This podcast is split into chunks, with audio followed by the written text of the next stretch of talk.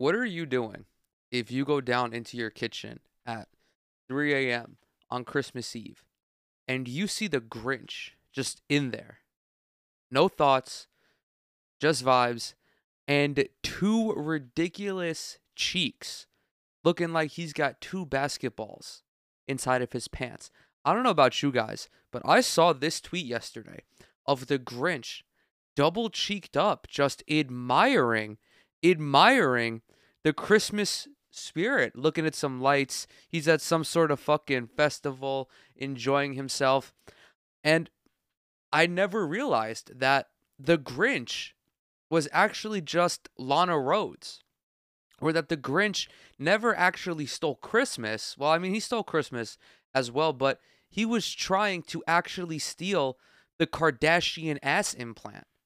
That's what I realized from looking at this picture. The Grinch has no excuse to be this thick, dog.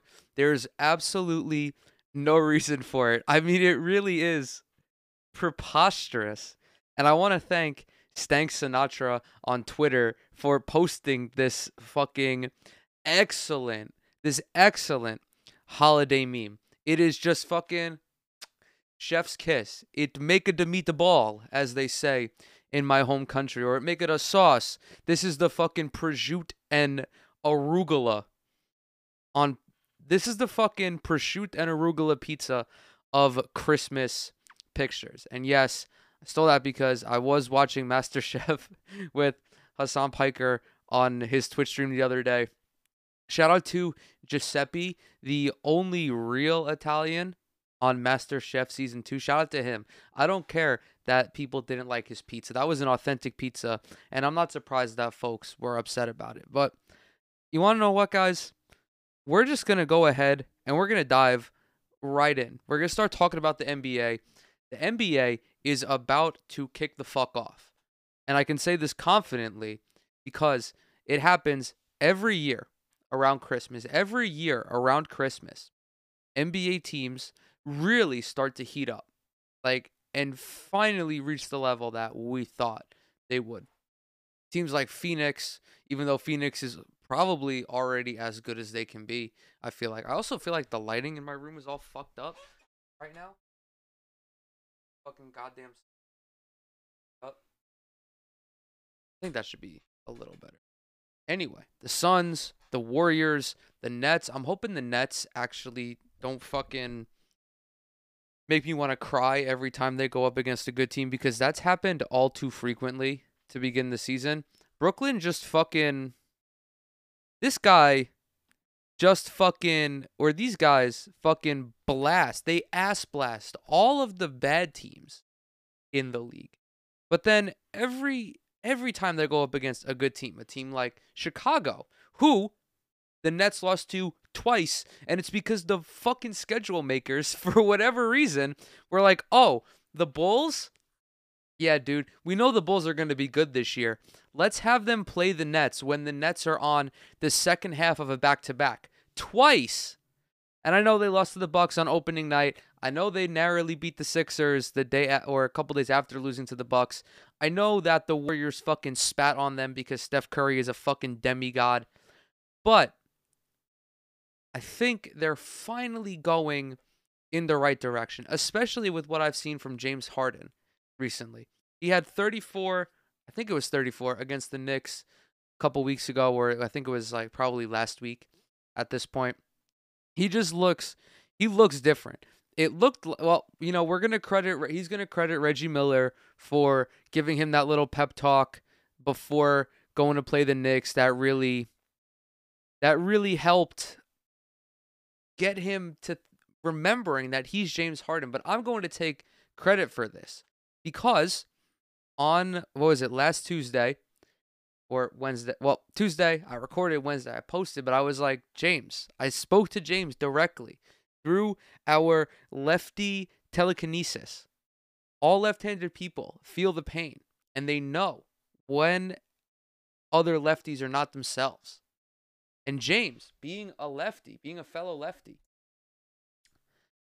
I looked at him and I went, James, you're James fucking Harden, man. You're a former MVP.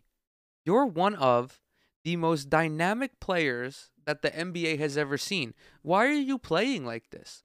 Why are you playing like a rookie? Straight up, he was playing like a rookie. No aggressiveness, not trying to get to the hole, settling for bad threes, not taking the mid range jumpers when they were there. Granted, I know that James Harden isn't particularly fond of the mid range jumpers, which I understand, but it gets to a point where when you recognize that the Nets cannot lean on KD all season long, you have to take what the defense gives you. This isn't Houston where Mike D'Antoni is hands off and basically saying like, "Hey, either get a 3 or get a layup. It doesn't matter. Get one of those two."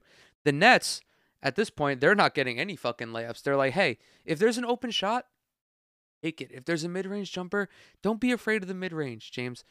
You've averaged 36 points in the past. 36 points a night. Don't worry about getting to the free throw line. Don't worry about getting cucked by the referees, this, that, whatever.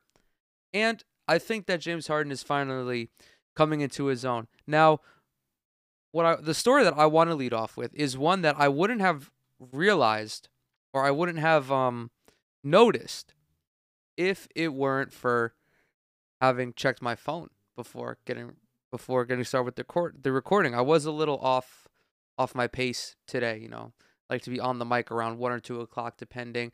But around one o'clock, Shams goes ahead and tweets this. Says that the Indiana Pacers are moving towards a rebuild receptive to trade talks centered on Caris LeVert and either Domantas Sabonis or Miles Turner. So they're looking to clean house. And I have the report here. At least I thought I had the report here. And this is courtesy of Shams Charania and Bob Kravitz, both of whom work for The Athletic. In need of a new direction amid a 10 and 16 start to the season, the Indiana Pacers are moving toward a substantial rebuild and are expected to open up trade conversations around some of their veteran stalwarts. Multiple sources said that the Pacers are receptive in trade dialogue and rival teams centered on potentially moving Caris LeVert and either two time All Star Domantas Sabonis or center Miles Turner. All three players have frequently garnered significant interest from rival teams. Pacers officials have received frequent calls on both of their big men over the past several seasons, but new head coach Rick Carlisle wanted an opportunity to spend time with Sabonis and Turner and grow the roster. Even still, Carlisle has remained in seeing the front court duo together. I would imagine Rick Carlisle wants to keep these guys together because, yes, it's his first year and because they are one of the best front court duos in the NBA. They play Demont- Domantas Sabonis and Miles Turner play off of each other so magnificently. Their skill sets are perfectly suited for them to be teammates. Sabonis, as we know, is the offensive part of the duo. Turner, who I believe is still leading the league in blocks. If he's not leading the league, he's up there. I think last time I saw he was averaging like close to three and a half blocks a game.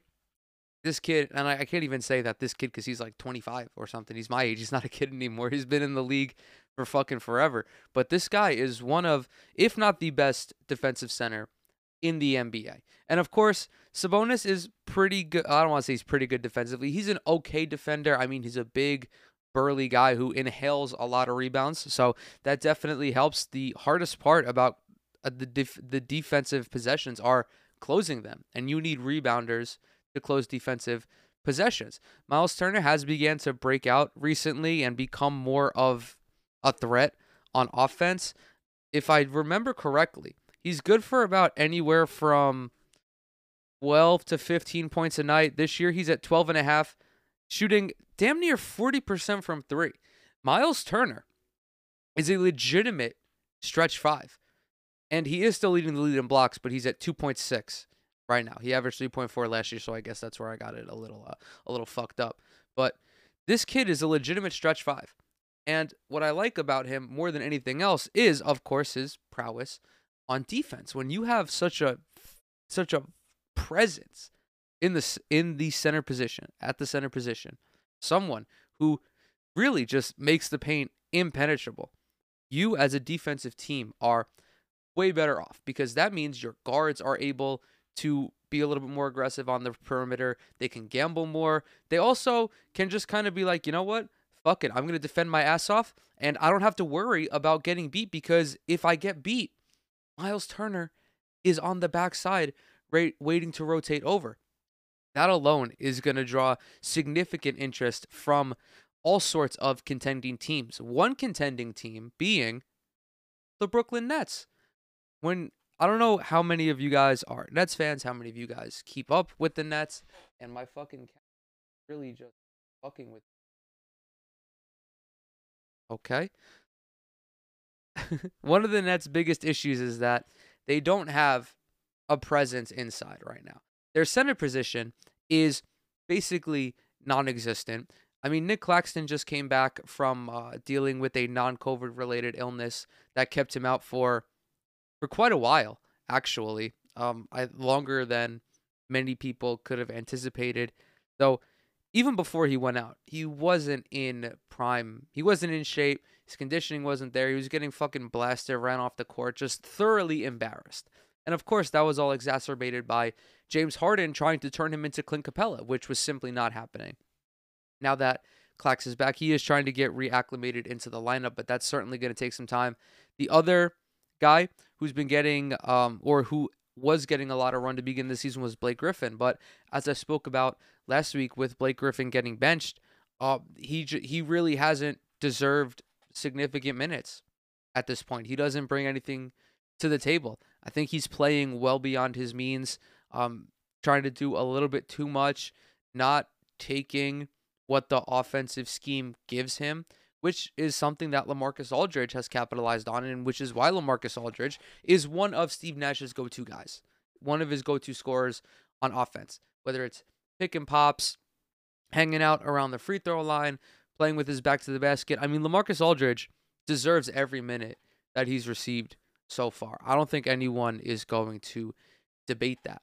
But the issue that the Nets are going to run into is when they go up against the other top teams in the East, like the Milwaukee Bucks, like the Miami Heat, like the Philadelphia 76ers. What do these three teams have in common? Well, that's if the Sixers are able to uh, turn it around. But even the Chicago Bulls, what do all of those teams have in common? They have legitimate pieces in the front court or at the center position more specifically. You look at Nikola Vucevic, you look at Bam Adebayo, you look at Giannis. Uh, unfortunately, Brook Lopez, uh, I don't think will be returning this season because he just underwent back surgery. So he's out. I think he's out indefinitely. So we'll see what happens with that. But still, Giannis, someone who plays the five at times, even if he doesn't play the five, he plays like a five. Uh, Joel Embiid, I know I mentioned the Sixers, not one of the top teams, but still, Joel Embiid is one of the best players in the league at his position. Not even just at his position, but just in the league in general. Miles Turner gives Brooklyn someone to go up against those guys. And I don't know how likely it is that LaMarcus Aldridge, uh, not LaMarcus Aldridge, that uh fucking what's his name, Miles Turner makes his way over to Brooklyn because that's well, for the Nets to trade for anybody this season, it's going to be exceptionally difficult. But the perimeter defense is fine. The offense is relatively fine if James Harden is going to continue to play at this level. Of course, there's Kevin Durant, MVP caliber player. LaMarcus, Bruce Brown, Joe Harris, we know is out, so that's a damper on the offense. But even when he comes back, if Miles Turner can come in, hit a couple threes, and protect the paint, that drastically, drastically changes the outlook of the Eastern Conference because we know Brooklyn doesn't have Kyrie Irving, but you have Kevin Durant, you have James Harden playing at the level that everyone knows that James Harden can play at, and you bring in someone like Miles Turner to patch your final weakness on the defensive end,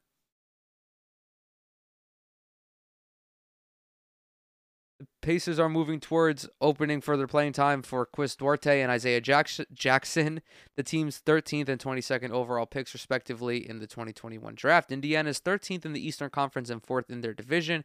In 24 games, Duarte has shown to be a dependable player on both ends of the court and is a favorite of Carlisle. Chris, du- Chris Duarte is a fantastic rookie. Absolutely huge balls, not afraid of the moment, will go shot for shot with the best player on your team is not afraid. He is definitely a guy that Indiana can build around. I don't know much about Isaiah Jackson. I haven't seen much of him on the timeline, but Chris Duarte, if they want to keep Malcolm Brogdon as well, that's a pretty good one two punch. for them going forward. The Pacers signed starting point guard Malcolm Brogdon to a two year extension prior to the start of the season, placing him under contract through 2025 and thus making him ineligible to be traded during this campaign.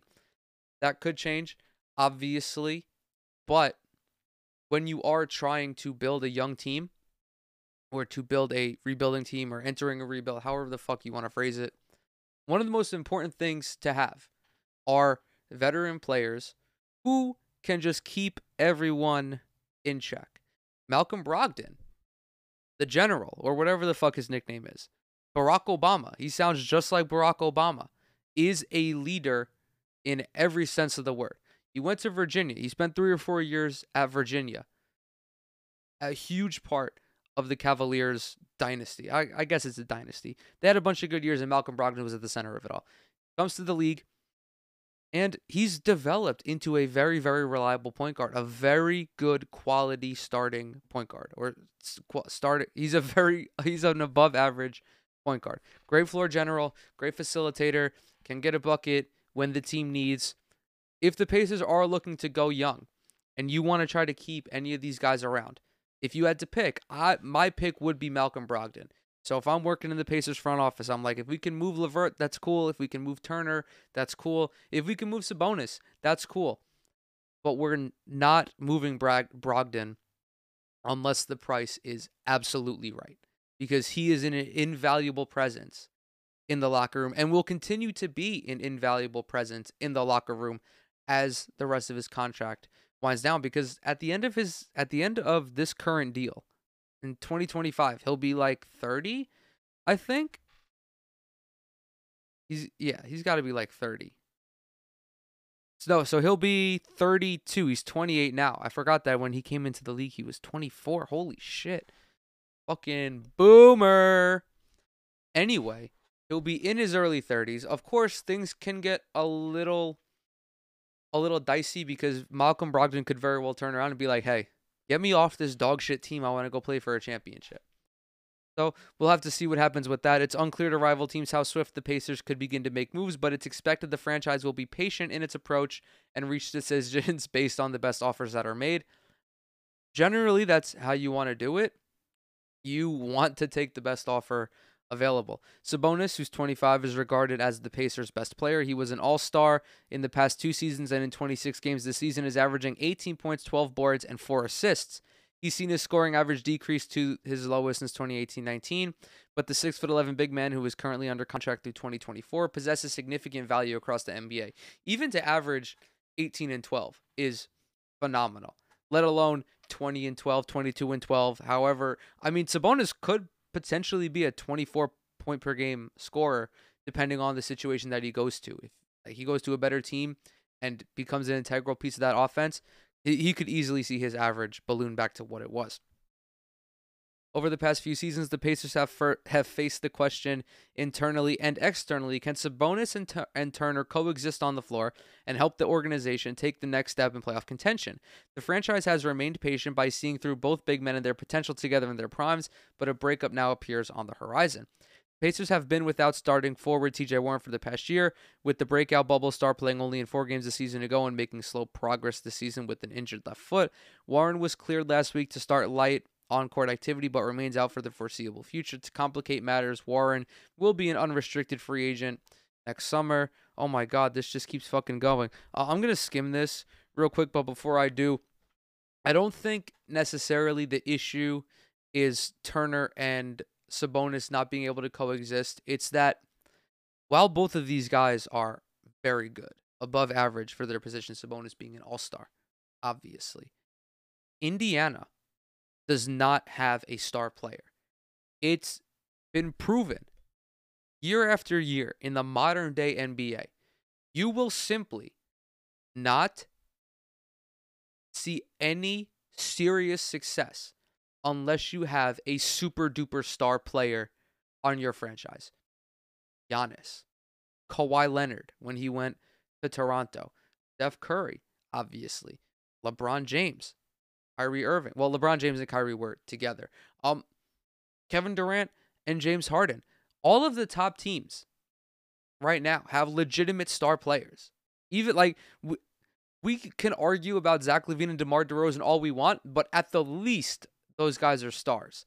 I don't think either is a superstar, mainly because the term superstar has off court implications as well.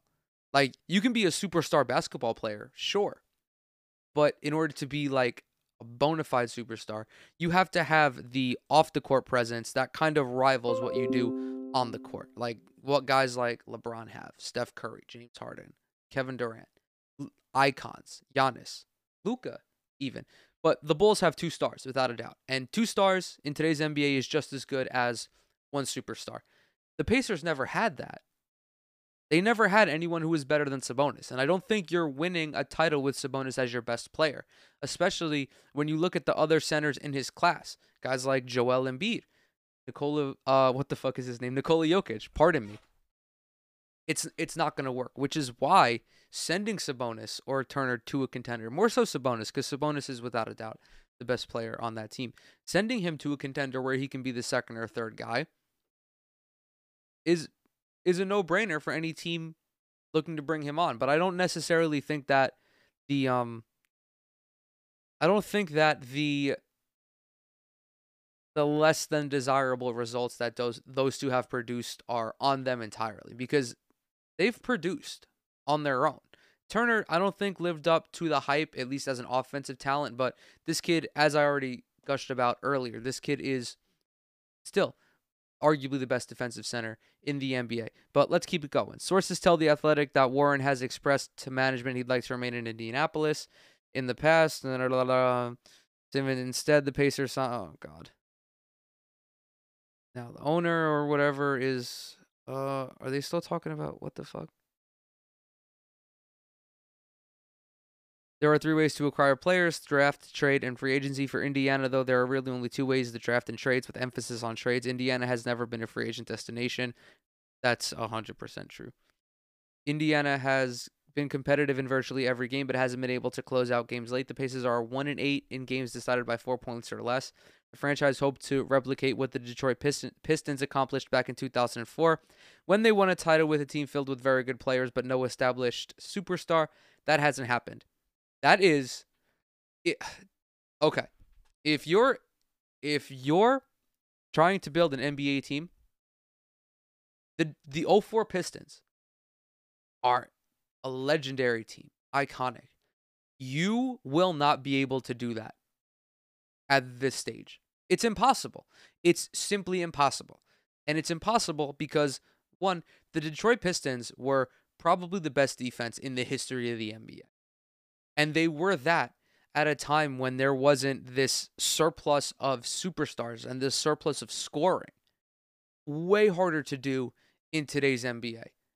There are too many guys on every team for your team to defend. Also, the Pistons, just because they didn't have any superstars, look at the roster they had. You uh, you you cannot compare Domantas Sabonis and Miles Turner and Malcolm Brogdon to Rasheed Wallace, Rip Hamilton, and Chauncey Billups. Okay? Let's get that let's get that out of the way. That's simply not happening. And as I already mentioned before, you need superstars to win in today's league. However you acquire them, that's on you. Whether it's free agency, which is generally how a lot of stars do end up with um, their teams. No one's going to Indiana right now. I'm sorry. What is there in Indiana? I'm just I'm being mean now. I'm sorry. But what's in Indiana? What is the attraction to the Pacers for an S tier NBA player over New York City, over Los Angeles, over Miami? Like the Pacers at this point are better off just trying to build through the trade or trying to build through the draft and trying to trade, obviously, these guys that they have. But holy shit, man, to think that you're going to build a team like the 04 Pistons, that's absolutely insane. Never would I ever think, never would I ever think to do that. At any rate, I, I God, I hope and I fucking pray that Miles Turner somehow winds up on the Brooklyn Nets. And of course, I'm going to hope that he winds up on the Brooklyn Nets with them not trading anybody. If they could just like steal him, uh, that would be awesome. If they could trade him, or if they could trade like, I'm trying to think. Maybe they'll trade like a super fan. Like you can't trade Mr. Whammy, obviously, but maybe, just maybe, you trade. I don't know Saquon Barkley. I don't even know if Saquon Barkley is a Nets fan, but I know I've seen him at the Barclays Center. If you trade Saquon Barkley and make him be a Pacers fan for Miles Turner, I think that could work. Um, I'd 100% trade Steve Nash for Miles Turner. I still think that Jacque Vaughn should be the head coach of that team, but that's not my decision to make. Um, yeah, it's it would be really interesting to see how that happened, for sure. And I do feel like there's this there's this sinking suspicion that I have that if the Nets tried to make a trade like that, they would also try to just like do a three or a four teamer, or try to get like Damian Lillard or fucking Ben Simmons or somebody like that. Now, that was a beautiful segue. I didn't even I didn't even think about that beforehand. So Damian Lillard is in the news partly because of himself, partly because of people reporting things about him that could potentially be true. I don't know there was a report from Shams, I think it was Shams and Sam Amick, talking about how Dame is not too pleased about what's going on in Portland. And he comes out and he tweets. I just fucking closed Twitter and I gotta go back to his page. And he goes out and he tweets, Damn, y'all motherfuckers love drama. Or something to that extent. I'm gonna pull up the actual tweet right now. Where is it? Did he delete it? No, he didn't. He's just retweeting shit. These motherfuckers love drama too damn much. And this was someone who. Okay, so I finally found it. Finally found it. Quote This is from the Shams article. Quote tweeted by Tommy Beer, who pulled out this excerpt. Quote, in recent weeks, sources say Lillard has grown frustrated with the team's play, and tensions appear to be on the rise between players and Chauncey Billups. Someone then quote tweets this Lamau, when will y'all learn not to report this shit if Dame ain't say it directly? Um, I don't know who the person that quote tweeted this was. I think he's just a Blazers fan. Uh, he's only got 42 followers. I'm not saying that to shit on him. I'm just saying that I don't know what the relation is to Damian to Lillard and this gentleman, if there is a relation at all. And then Dame quotes tweet quote tweets that and says, These motherfuckers love drama too damn much. First of all, yes, we love drama, dude. NBA fans are so we are so petty. We need drama like this to help keep us invested, right? Drama and narratives are what make sports entertaining or what keeps sports entertaining, I should say. Because the sporting events are in themselves entertaining, right? Basketball games are fun to watch, football games are fun to watch. But when there's drama and when there's pettiness and when there are reports, it makes it even better, right?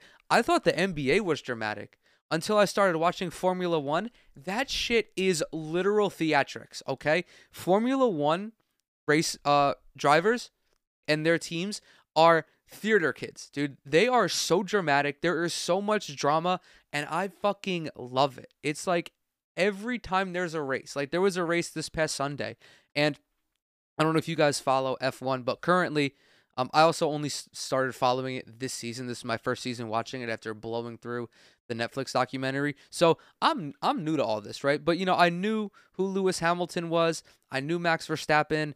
Um, and if you guys don't know, Lewis and Max are currently tied in the championship. They're tied in the drivers' championship, and they're going into a race this Sunday in Abu Dhabi, which will decide the championship. Now, these two guys racing last week, there was all this shit going on. They were racing on a new track, never had been raced on before, and there was just all this miscommunication between the race director and Mercedes and the race director and Red Bull. Hamilton and Verstappen collided on more than one occasion. There were multiple overtake attempts because Max had to cede position to Lewis and then took it right back. Literal drama. Drama all the time. And of course, the Netflix Drive to Survive documentary really sh- uh, shined a light on all of the drama that's behind the scenes. At least certain teams that are more open to uh, vomiting out this drama. But sports fans, we need drama. We need the drama. If you're not dramatic, it's less fun. That's just how it is. So, yes, Dame, you are correct. These motherfuckers love drama too damn much. Now, I do understand why players don't, they want as little drama as possible. I totally understand that. I empathize, or is it empathize or sympathize? I sympathize with Dame here because it's fucking distracting if you're a player and there's all this shit going on because like everyone's gonna tell the players not to go on social media, don't read the papers, don't read the news online, but they're human, man. I don't I don't care if they're an MVP caliber athlete. They're still human. They're still subject to reading their mentions, to going on social media, to seeing what people are saying, which for all of these reasons is why I don't like to shit on players as players or as uh, as humans because I'm sure they're all wonderful, but when it comes to basketball, that's where, you know, I have free reign because, you know, it's different. Basketball, I separate the basketball player from the non basketball player. But there is this weird thing where I feel that Damian Lillard is treated he definitely definitely gets better media treatment than most guys. Certainly, there aren't really a lot of reports that talk about him, at least that I can remember. It only became more recent because there was all this shit that's been going on with Portland to begin this season. You have Chauncey Billups and his whole investigation that um I don't think the Blazers cared to look into before signing him. Of course, we don't know the specifics of also if Dame was consulted on this. We don't know for certain. I'm sure he was because that's what good teams do. They consult their superstars, but we don't know. We don't know if Dame was like, I mean, yeah, Chauncey's all right, but you know, I kind of want to not fucking suck anymore. Like, why bring in a rookie head coach if we're trying not to suck? Um, and then you have everything with Neil Olshey, him recently. Um, I think I can't remember if he was resigned or if he was resigned. I can't remember if he resigned or if he was removed. But of course, you had that going on. And then to top it all off, the Blazers suck. They're 11 and 13, I think, at the time of this recording. They have the worst defense in the league. Dame is playing like not Damian Lillard for some reason. He's shooting like 40% from the field, uh, averaging like barely 21 points a night. He is also dealing with um an abdominal injury, and he's going to be out for the foreseeable future. But I want to read this New York Post article. I know the fucking triumphant and the legendary institution that is the New York Post. Damian Lillard isn't ignoring the noise amid report, reports of turmoil within the Blazers. Do I even fucking. Uh, why am I. Hold on. Why don't I just read the fucking athletic article? I mean, the New York Post article would probably be better because it is shorter. I feel like. Uh, yeah, we're gonna do this because this is probably. Oh yeah, this is a whole fucking feature I th- not even. What the fuck? We're gonna read the New York Post article. Fuck it, I'm already here. I simply don't care. Taking to Twitter on Monday, he said yada yada yada. LMAO, when will you? Yeah. And here's another thing, dude. The player is never going to say what's actually on their mind.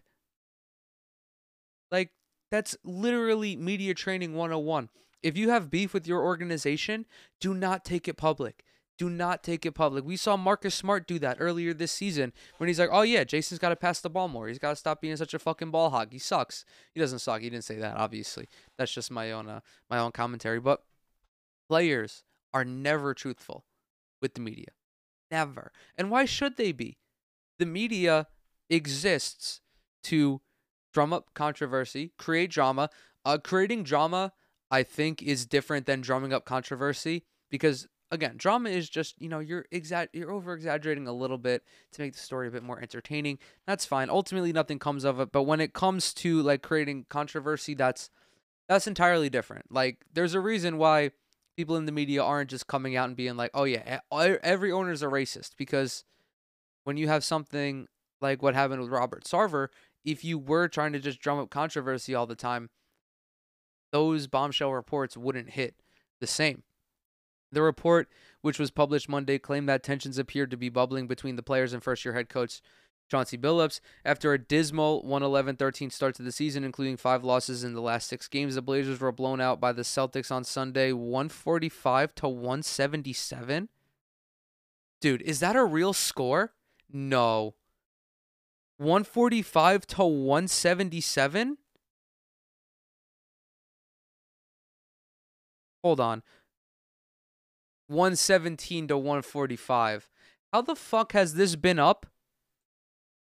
For a day. It's been up for 24 hours and no one's corrected this. Oh my god. The the towering institution that is the New York Post, ladies and gentlemen. Competitive fire and pride. That's something you either have or you don't. That's something you can't turn off and turn on. Billups said, I've never seen a team that needs its bench to inspire our starters. That shit is crazy to me. It's supposed to be the other way around. Rookie head coach, everybody.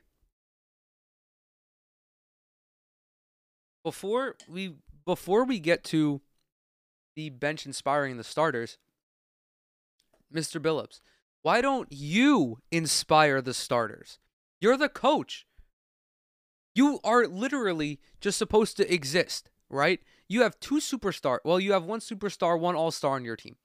Okay? You have Jusuf Nurkic. You have good players, right? You have Robert Covington, albeit the team isn't that deep, but you still have a very good starting five. Dame, CJ, Powell, Covington, or if you want to bring them off the bench, whatever the fuck you want to do. Um, Jusuf Nurkic, we know Zach Collins is not playing, or at least I think Zach Collins isn't playing. He's still dealing with, uh, I think, like shoulder surgery or something. Or am I just fucking stupid? No, Zach Collins isn't even on the team anymore. I'm a literal dumbass. Anyway, Larry Nance Jr., I don't know how I managed to forget. I don't know how I managed to forget him. Anfernee Simons. This is a good team, right? And even with Dame playing the worst basketball of his career, Portland is still seventh in offensive efficiency and 13th in scoring, which is pretty good when your main player is down five or six points from his career average. It falls on the coach sometimes, guys. You have to blame the coach sometimes. Sometimes. I know Portland, you know, they're a fucking dog shit team on defense, and I understand why that is because Dame is not a good defender, CJ is not a good defender, Nurkic is not a good defender, but it's called adaptation, guys called adaptation. If a certain style of coverage isn't working, move to something else. If you know that your guys have difficulty fighting over screens, like CJ is liable to get stuck on screens because he's literally a tree with legs, or a sapling with legs, I guess would be the uh, the more apt analogy. Then switch a little bit more, right? You can do that. You can mix up your coverages. If you're getting fucking blasted on dribble drives, but also going up against a team that can't shoot, maybe play a little bit more zone. Of course, that's not Portland's uh, case because their opponents are shooting about 39% from three, but their defense is just so fucking bad. It's so bad. It's so bad. I like I think there are more issues than obviously the defense. I think all of the off-court shit that happened. But for Chauncey Billups to come out and be like, I've never seen a team that needs its bench to inspire its starters. Like, well, first of all, sometimes that's what happens, right? If you've played basketball at any level, and Chauncey Billups has played basketball at the highest level and seen success at the highest level. Even me, someone who played high school basketball, who barely played high school basketball, knows that every team runs into an instance where the starters are complacent. They're not playing hard. They're not playing to win. And the bench comes in and earns more minutes than the starters because they want it more. They're competing. That happens sometimes, Chauncey. I don't know why this is a fucking tremendous shock. Like, eh, do a pep talk, do something. Like, I understand that, you know, you want coaches to be even keeled, you know, guys who can manage all of the um, different personalities in their locker room, especially when you have a coach that can, you know, that is at the helm of guys who do have some pretty big personalities. Like, I get this, I see this happen with Steve Nash sometimes. I'm like, dude, like, show a little bit of emotion. Please show a little bit of passion. Show your guys that you care. Like, there's that infamous instance from I can't remember if it was last season or two seasons ago, but there was this one game where the Nets got absolutely blasted by the officials, and Sean Marks goes into the referee's room and throws a tantrum because it's fucking wrong. You have to show your guys that you care. If you're not going if you're not to step up to bat for your guys, they're not going to do it to you. And I understand that I don't actively watch the Portland Trailblazers. I don't know how Chauncey Billups is as a coach if he's very animated, but just like seeing him on TV and seeing how he conducts himself, he seems like a very laid back kind of guy. Guy who doesn't move too fast, likes to vibe. You know, I get that. Everyone can enjoy a good vibe every now and then, but sometimes you got to get up, dude. Sometimes you got to freak the fuck out. Like that's just how it is. Sometimes you got to get ejected to lift some life into your team. Like we've seen Steve Kerr, Gregg Popovich, Erik Spoelstra, Tom Thibodeau, even. Like these guys are animated. Doc Rivers, like these guys are animated. They're showing the teams that they care. But I also don't want to overlook the fact that Chauncey Billups just like might he simply might not be the guy for this team. Um Oh, and before we get to Ben Simmons and Damian Lillard, I, I, I still I still think that Portland fucked up bringing in a rookie head coach at this time because when you look at someone like Damian Lillard, I know he's not going to say that he's upset with everything that's going on in Portland, but I can't speak for him either. But if I were him, I would be a little salty about what's going on in Portland. Damian Lillard comes to Portland, reps that city like it's the city that he was born in, right? He reps it just like it's Oakland. And he has turned down everything well, not everything. I mean, he still got like three hundred million dollars or two hundred million dollars from the team, but in terms of things that would impact his legacy as a basketball player, which he might not care about. I mean, that's up to him. But to not compete for titles, to not even be in the contending tier, to not even be a Western Conference finalist for four, five, six, seven, eight years, dude.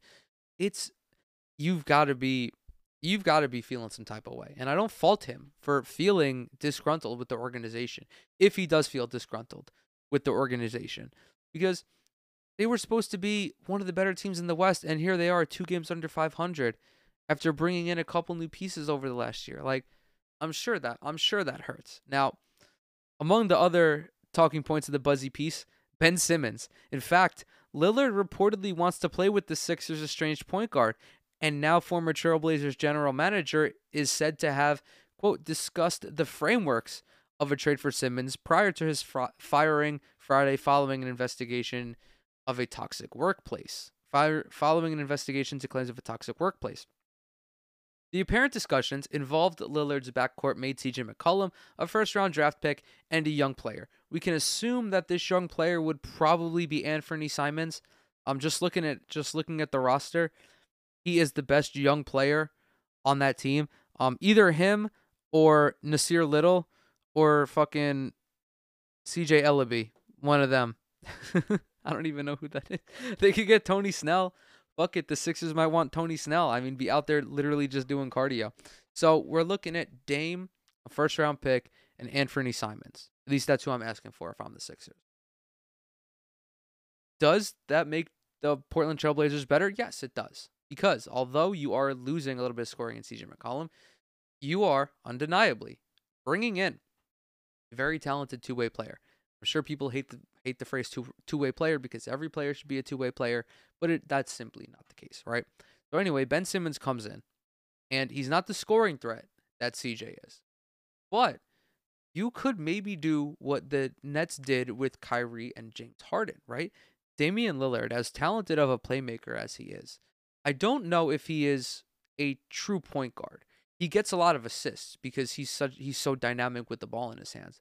But I think he sees he just sees he sees himself as a bucket getter, and everybody sees him as a bucket getter. Very much like with Kyrie Irving. So now you bring in someone who legitimately plays point guard, right? Ben Simmons is always pass, pass, pass, facilitate the offense, facilitate. If I get a couple buckets throughout the game, I get a couple buckets. But that would allow Dame to have a little bit more freedom on offense. He wouldn't be limited to just playing isolation and pick and roll all game long, right? You could get a little freaky with your play call. You could have Damian Lillard work off the ball. You know, come off pin down screens, elevator screens. Like Steph Curry is probably the leader in the MVP race. And although he's got the ball in his hands for a significant amount of time, the Warriors are very liberal in their use of him or in their variety of how they use him. And Dame and Steph are always mentioned alongside each other because without Kyrie Irving gone, at their peaks, Dame and Steph are the two best point guards in the NBA. Why not? Like just to just a little infusion of something different into the offense. And then, of course, the impact on defense, I think would be it would be immediately noticeable. You put Ben Simmons on this team, and they are immediately, I think, 15th or 16th, be- the 15th or 16th best defense. Because let's be honest, dude, CJ McCollum is more like CJ Mix Saloon Door. I mean, he just doesn't get stops. Dame doesn't get stops either. Nurk, um, Nurk used to be a, like a presence on defense, more so because he was just big. But ever since that leg injury, I think it kind of hampered him a little bit, which of course is no fault of his own. But the more complete of a defense you have, the less guys have to work individually. And Larry Nance is an excellent defender as well. So is Robert Covington. I think that, you know, if you're whoever the fuck the new Blazers general manager is, I think if you're trying to come in and make a splash, I don't see why you don't pull the trigger on this. I like of all the Ben Simmons trades that I've seen, this one makes the most sense. It makes the most sense, especially for the Blazers. I mean, the Sixers, like, they kind of need all the help they can get at this point, and I think CJ McCollum does help them a lot. Of course, they are going to lose a little bit on defense, but I don't really think that's an issue for them because you have Matisse Thybulle, you have Joel Embiid, you have Danny Green. Like, you've got defenders. You got defenders at the ready. But especially like, because we don't know how long until Joel Embiid's gonna be back to normal. Because this guy fucking nearly died from COVID. Like that's not something you can just come back from and be the same guy that you once were. In October, after a standoff away from the team, Simmons told the Sixers that he's not quote mentally ready to play. He's got 150 million left in four years on his contract. Portland's defensive struggles, meanwhile, remain to be the issue. They currently rank 30th in defensive rating, but adding an All NBA defender, like I just already talked about this. Uh, this then gets into Dame's injury. Portland Brass said that, okay, never mind. Lillard reportedly intends to be patient as Portland searches for its next head of basketball ops, though his desire for a retooled roster hasn't changed.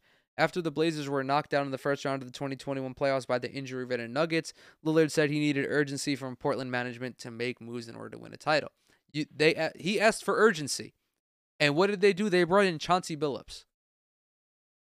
that's urgency. Lillard was the subject of trade rumors over the summer after he expressed his frustrations in July with the way Portland was operating. Regardless, wait, at the time Lillard put a stop to the trade buzz when he pledged his support to the Blazers in August. Yeah, we know that Dame is not leaving. And if he does leave, it will be under his it will be at his discretion. Whether it's him going to the team and being like, "Hey, I want to get the fuck out of here. You guys are bozos. Uh, I hate you. You fucking ruined the first 8 years of my career. You're dog shit. Um L plus ratio plus you fell off the whole 9." Or he'll just leave in free agency, which I don't which I, I don't foresee happening. I think that if Lillard were to leave, it would be after the Blazers made an actual move to try to make the team better. Because at that point, like if you trade for Ben Simmons and the team is still dog shit, it's kind of like, okay, I it's it's simply not gonna work. And sometimes it doesn't work out, and that's okay. Now, speaking of things that aren't working out, we have Kyrie Irving again, because I know I've talked about ad or I've mentioned ad nauseum how much I don't want to fucking talk about Kyrie Irving.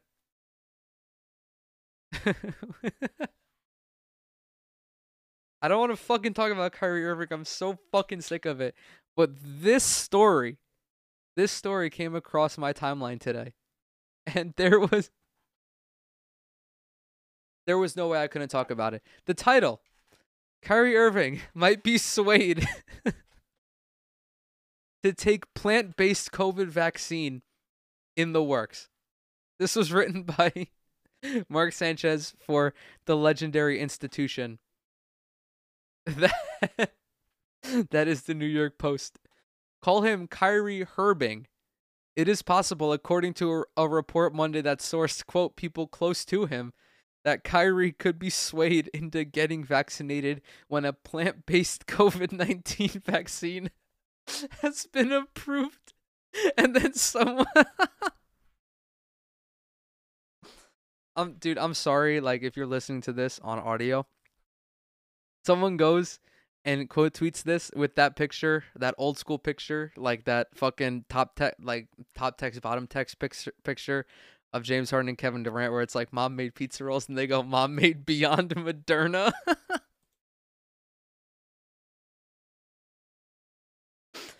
Irving, who is vegan, is unvaccinated and has said his decision has been, quote, what's best for me. Irving has not disclosed a specific reason concerning his hesitancy about the vaccine, saying in October that, quote, it's not about being anti vax or being on one side or the other. It's really about being true to what feels good to me. Kyrie is inherently an anti vaxxer because he doesn't want to get the vaccine. Dumb. Hate this decision. Every day, every fucking day, I grow more and more upset about people who cite dumbass reasons for not getting vaccinated. Like, I I'm done. I am no longer asking. I'm fucking I'm done with it.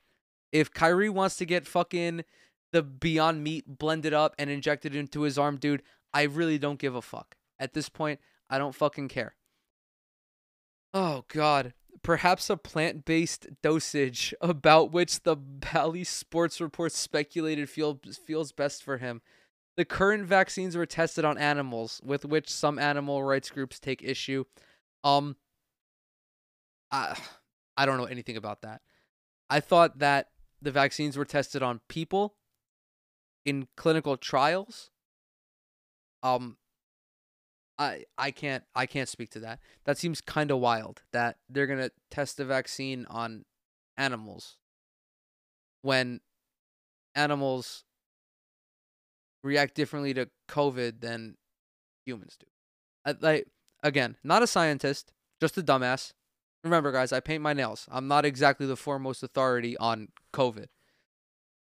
Uh, I gotta see. I gotta see if this report, the Bally Sports report, mentions it because that's fucking hilarious. Will he get vaccinated? Extremely unlikely. That's talking about the uh, the side effects.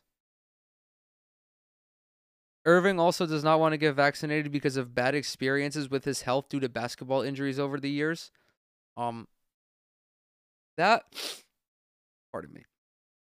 Based on his last 3 or 4 years, I can see why he's apprehensive. Okay, well, not to get like all fucking metaphysical here, but vegan athletes don't tend to be the most thir- the most durable.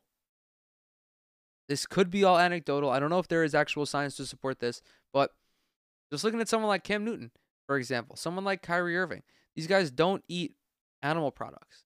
And I'm sure that they have teams of nutritionists that are trying to get them all the necessary vitamins and nutrients they need or vitamins and minerals they need, taking various supplements, um, feeding them multiple different kinds of plant based proteins so that way their bodies receive all the amino acids. Um, also, I'm not a vegan, so I don't know like how much like vegans actually have to eat, especially if they're a professional athlete. Like you're you have to consume like four, five, six thousand calories a day because of what you're burning off during the game. Uh, I don't know if Kyrie's doing it for um, animal rights reasons. I commend him for that. I think that is very, I think that's very respectable of him and very admirable of him. But still, I don't know wh- what the fuck like the plant based vaccine bullshit has to do. Uh, Irving has adopted a so like plant based version of the vaccine. I don't, I don't get it. All right, let's read more about this fucking plant based uh COVID vaccine because this is fucking awesome. But are they vegan? Oh my god. Is the plant based vaccine what? What the fuck? The definition of veganism recognizes that it's not possible. I had no idea that vaccines were tested on animals. That's fucking hilarious. I mean, it's not hilarious. Obviously, uh, again, I don't think that's funny. I, I what the f- I had never heard that. I had never heard about that before.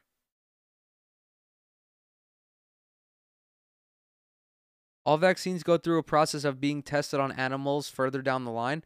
I wouldn't say animals are being harmed in the process.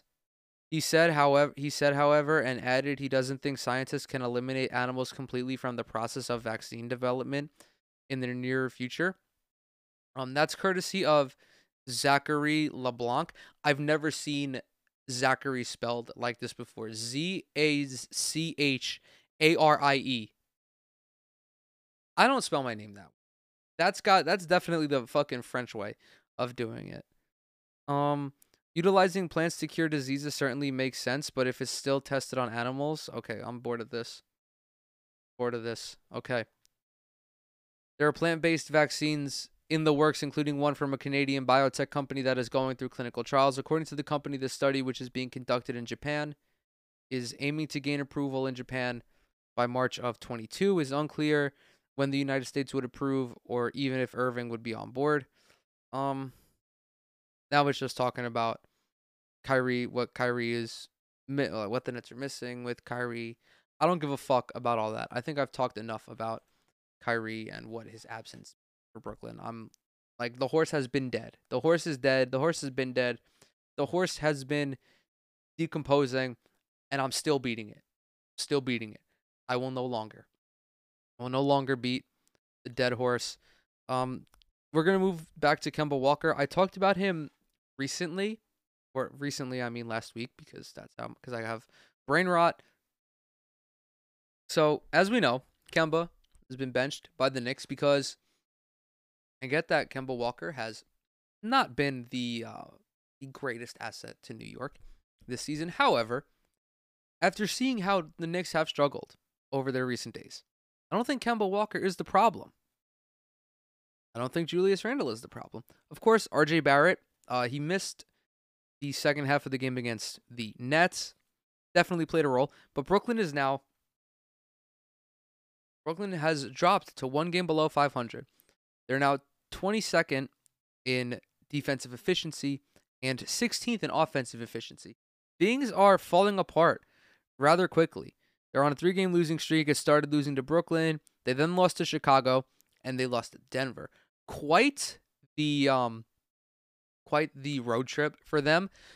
It is also crucial to remember that Denver is on paper the weakest of these teams because no Michael Porter Jr., no uh no Jamal Murray, and they they got fucking blasted. They got smacked around by Nikola Jokic and uh Zeke Nnaji. Who the fuck is this guy, dude? Zeke Nnaji. This guy had 21 points. This rookie or this second year player had 21 points against the Knicks. Yeah, put them on a rocket ship. They can they can go to Mars with Elon Musk. Um safe to say that I don't think that benching Kemba Walker was the problem. Because the Knicks are just incapable of manufacturing offense. It it doesn't it doesn't work for them. Tom Thibodeau has never been that guy. Now, Kemba Walker does I have no choice but to live with it, and he's uncertain of his future. This is courtesy of Yahoo Sports. Kemba Walker's start with the New York Knicks didn't go well. Now, one week after he was benched and removed from the Knicks rotation, Walker said he has no idea what comes next for him in New York and beyond. Dude, the new we are giving so much love to the New York Post today. I don't think I've ever consumed this much content from the Post. But Walker said this quote, It was tough, obviously, because as a competitor, I love to play basketball. I love to be on the court. This is the first time this has happened to me in my career, pretty much on any level. But at the, at the end of the day, I have respect for Coach Thibs and the decision he made. It might not have been an easy one, but it was a choice he made. I have no choice but to live with it. So, Tom Thibodeau, his reason was he felt that this was best for the team. And I see why Knicks fans were kind of like, okay, yeah, this is best for the team because the Knicks already struggle as an offense. Kemba Walker hasn't, you know, blown away anyone with his production this year, albeit he is still shooting around the same mark for his career. I believe his true shooting percentage is actually uh, better than his career average, but his scoring's down because he's getting fewer shots. He wasn't as involved in the offense. And unfortunately for the Knicks, it was best to take him out of the lineup to mitigate the uh, the hemorrhaging on the defensive end. Tom Thibodeau says it's a tough decision to make, but you do what's best for your team. I view Kemba as a starter. Uh, I I said this already. All right, I talked about this exact thing last week. Well, he's admittedly in a frustrating situation. Walker's trying to handle it positively. As long as he's still with the Knicks, he's going to be right there on the bench. Quote, I could be pissed. I could be upset. But at the end of the day, there's some young guys here who look up to me. This is true. Kemba is eh, Kemba is a New York City basketball legend. Okay, going. I think he went to uh, Rice High School in the Bronx, if I'm not mistaken, somewhere in the Bronx. Goes to UConn. Of course, cardiac Kemba, step back jumper to win the game. Yada yada yada. And uh, as we know, Connecticut is just New York, but a little bit to the northeast. And then even still, him going to Charlotte, him going to Boston, like he's still always been well, but he's always been beloved in New York City. And, you know, players know that. Players respect him for it. So obviously, I'm not surprised that he's like not pouting and pissing, shitting, and farting all over the place just because he got benched. Because, like, at the end of the day, he's still getting the bag. All right, right? OKC's paying him 25 million or some shit. He's getting 9 million from the Knicks. I mean, sure, would he want to compete for a championship? Yeah, I think he would, but I don't think he would have went to the Knicks if he uh, if he really wanted to compete for a champion. You know, not saying that Kemba Walker doesn't want to win, but like he still has a couple years before he has to start ring chasing, right? He's still talent wise good enough to help elevate whatever you know mid tier team he goes to. I'm pretty sure they wanted to see how I reacted to the situation. Anybody on my team down the line can be in the same situation. It was tough, but at the end of the day, it's not about me. I'm a team guy. I've always been. You can ask anyone who I've ever played with. I've always been a team guy. I love being around my teammates. I'm going to cheer them until I can't anymore. That's what it's about. I still want Kemba in Brooklyn, okay? I'm going to talk about this until it happens, right? Get Kemba Walker, get Miles Turner, kidnap them, bring them to Brooklyn. I don't give a fuck. I want them here. Although I don't think that Kemba can be traded until December 15th because um I don't know the exact verbiage or the legalities of it, but a player, if I'm not mistaken, uh trade restriction. Okay, so he can't be traded until December 15th, and I think that applies to guys in their first season of signing with a new team.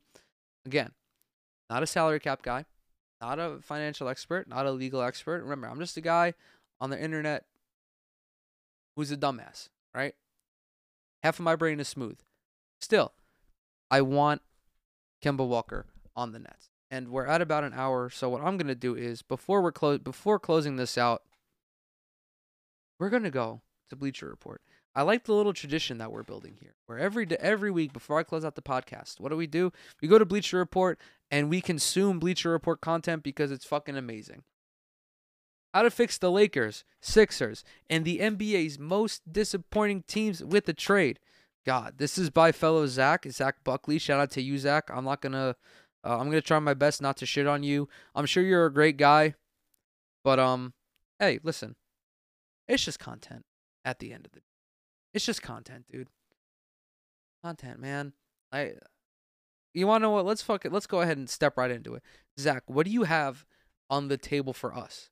For the Pacers, who we just got done rambling about. Adding a featured scorer. That guy, Brandon Ingram. For Miles Turner. Well, the full trade is Brandon Ingram and Tomas Satoransky for Miles Turner, Caris LeVert, and Isaiah Jackson. Now, this trade could be what the Pacers are looking for. You know, although they want to go a little bit younger, um, Brandon Ingram is, you know, I think he's young enough. Definitely young enough. You pull him out of that dog shit situation in New Orleans. You put him on a good team where he is without a doubt the featured guy. Can play off of Chris Duarte and Malcolm Brogdon. And as we know, the Pacers are already moving. They're already shifted to moving Turner and Caris LeVert. So I mean, a trade like this, dude, this could be a good trade. This could definitely be a good trade for Indiana. The Lakers find two way role players. So the one that's projected here or um put forth here is again Pacers or the Pacers are involved. We have TJ Warren and Justin Holiday. For Talen Horton Tucker, Kendrick Nunn, and Malik Monk. I don't want the Lakers to make this trade because I think that the Lakers have to live with the consequences of their actions. You make your team better on paper because you do bring in Russell Westbrook, but you compromised or you basically gave up everything that made your team championship level, right? I get you have LeBron, you still have AD. And I know that you lost to the Suns because AD was there. I, I, I get it. But you traded Montrezl Harrell, Kentavious Caldwell Pope, Kyle Kuzma, three instrumental role players in what you were doing. I'm sorry. Um, I you know T.J. Warren, great guy, I'm sure, and um, you know it would make sense for the Lakers to trade Kendrick Nunn because he's not going to be coming back for a, a little bit. I think I saw not until 2022. I also don't know if the Pacers would you know take up that offer. Uh, Talen Horton Tucker, I think, is good, but again, he's not replacing any of the guys that you traded last season. Turn Ben Simmons into a deeper, better balanced roster. Oh, dude, we get DeJounte Murray, Devin Vassell, and Doug McDermott for Ben Simmons. I would love to see Ben Simmons in San Antonio, only because Gregg Popovich is the coach.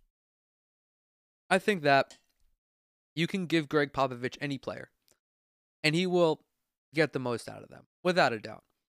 I think that Gregg Popovich could give Ben Simmons the little kick in the behind that he needs to really take his game to the next level. Whether it's all whether it's physical, physically, whether it's mentally like and also just getting out of the situation that is Philadelphia. Getting out of that toxic mess and going to a place like San Antonio where you have stable management in the front office, you have a stable coach, I mean, and even if someone, even if Becky Hammon, I hope she gets called up when Gregg Popovich eventually retires, unless he's just going to turn into Gandalf and remain with the team for pretty much forever. Um, I think that that would be a wonderful place for Ben Simmons to go. Uh, I don't really know too much about Devin Vassell. I've seen him mentioned on the timeline a couple of times. I mean, looks like a decent shooter, 39%. Uh, averages almost 12 points a night. That's pretty good. Um, Doug McDermott, as we know, absolute sniper, is really the stereotypical white basketball player. Right. Tall, unathletic, but can shoot the fucking lights out of the basketball. Kyle Korver 2.0, I feel like. Definitely. Um, I'm to give this trade. I'm to give this trade a B, even though I haven't ranked any of the previous trades. Uh, Portland Trailblazers win the Ben Simmons sweepstakes. Okay, so we already talked about this. I'm not to talk about it again. But this trade includes CJ McCollum, that first round pick that we talked about, and the young player is Nassir Little. So, my fellow Zach over here is not giving, or is, I think he thinks that the Sixers aren't as smart as I think they are. Because, you know, if you're trying to trade Ben Simmons, wouldn't you want to get Anthony Simons as well? I th- I think so. I mean, Nassir Little is also a quality young player, so I'm not going to get too hung up on this. But that was that was a nice little uh a nice little a nice little write up. Shout out to you. Shout out to Zach. Shout out to all the Zachs out there. And with that, I'm gonna go ahead. I'm gonna close this one out. Thank you guys so very much for coming to hang out with me today this is your first time, welcome. If you're a returning listener, welcome back. Everything that I'm associated with is down in the description box below. The social medias, uh, Instagram, TikTok, Twitter, all that good stuff. Be sure to subscribe to the YouTube channel. And if you're listening to this on an Apple device, leave a like, a rating, and a review. If you're listening to this anywhere else, follow it. If your podcast player allows you to do that. If you enjoyed this episode, tell someone about it. If you didn't and you absolutely hated it, tell someone about it.